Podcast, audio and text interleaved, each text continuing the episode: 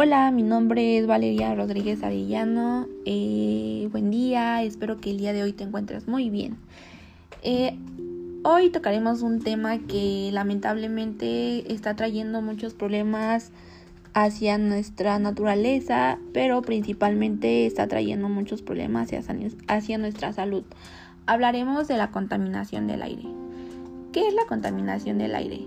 Es una mezcla de partículas sólidas y gases en el aire las emisiones de los automóviles, los compuestos químicos de, las fábricas, el polvo, el polen y las esporas de moho pueden estar suspendidas como partículas. Cuando el ozono forma la contaminación del aire también se denomina smog. La contaminación del aire en interiores designa la presencia de contaminantes en los espacios cerrados. La causa principal es la combustión eficiente que se produce por el empleo de tecnologías para la cocción de alimentos, la calefacción y el alumbrado. ¿Cuáles son las principales causas de esta contaminación? Están relacionadas con la quema de combustibles como el carbón, petróleo y gas. La combustión de estas materias primas se produce en los procesos o en el funcionamiento de los sectores industriales y el transporte por carretera principalmente. Pero, ¿quiénes son los responsables de esta contaminación? ¿Y cuáles son los causantes? Bueno, el dióxido de carbono y otros gases de, de efecto invernadero son la causa principal de esto. El monóxido de carbono, los óxidos de azufre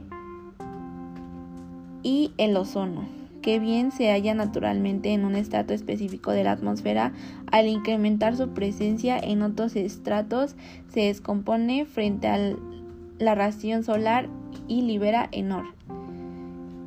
¿Qué está causando en nosotros o cuáles son las consecuencias que está dando este problema tan grande que vivimos día a día?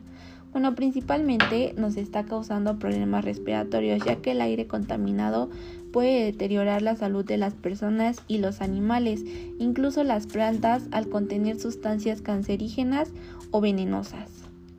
Las lluvias ácidas. Ciertos elementos químicos reaccionan en la atmósfera con el vapor de agua y forman ácidos o mezclas corrosivas que luego caen en la tierra con la lluvia. El deterioro del agua. La contaminación del aire incide sobre el agua, ya que al evaporarse y precipitarse entra en contacto con los contaminantes atmosféricos.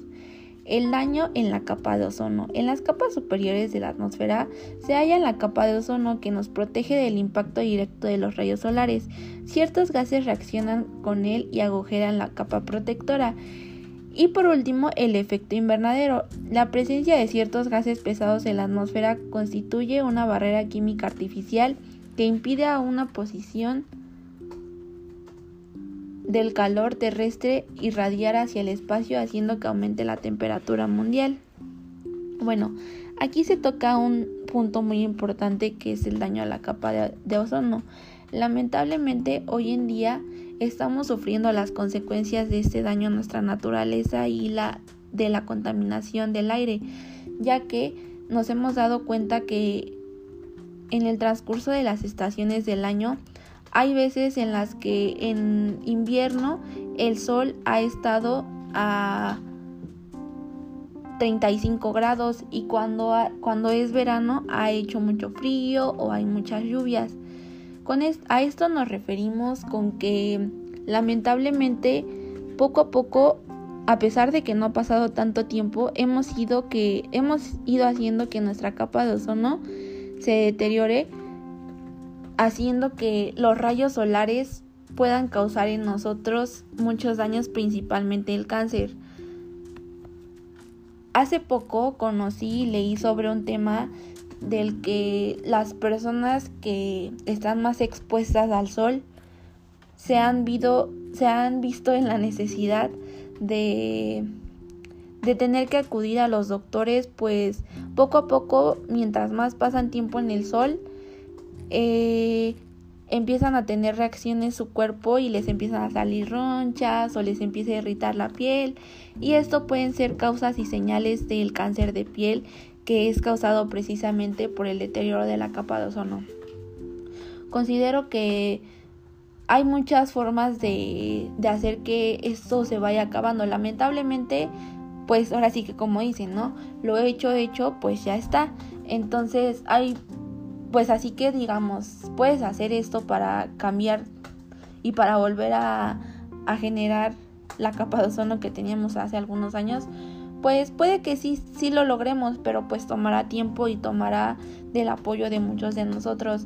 Entonces yo creo que queda en un punto personal el hecho de que ya nos hicieron hacer conciencia y ya nos informaron sobre lo que nos está pasando y está en nosotros querer hacer el cambio y pues como les comento, con poquitas cosas nosotros podemos empezar a hacer un cambio y principalmente si no queremos o si a lo mejor no tenemos tiempo o al, tal vez no vemos a, no nos vemos aún en la necesidad de querer hacer esos cambios, podemos hacer uso de del protector solar que lo veo como en una manera personal, ya que es importante cuidar nuestra piel pues está causando muchos problemas hacia la salud. Espero que les haya gustado esta información que aunque fue breve, di un contexto en general de lo que estamos sufriendo. Muchas gracias, cuídense y no olviden ponerse bloqueador y tomar agua.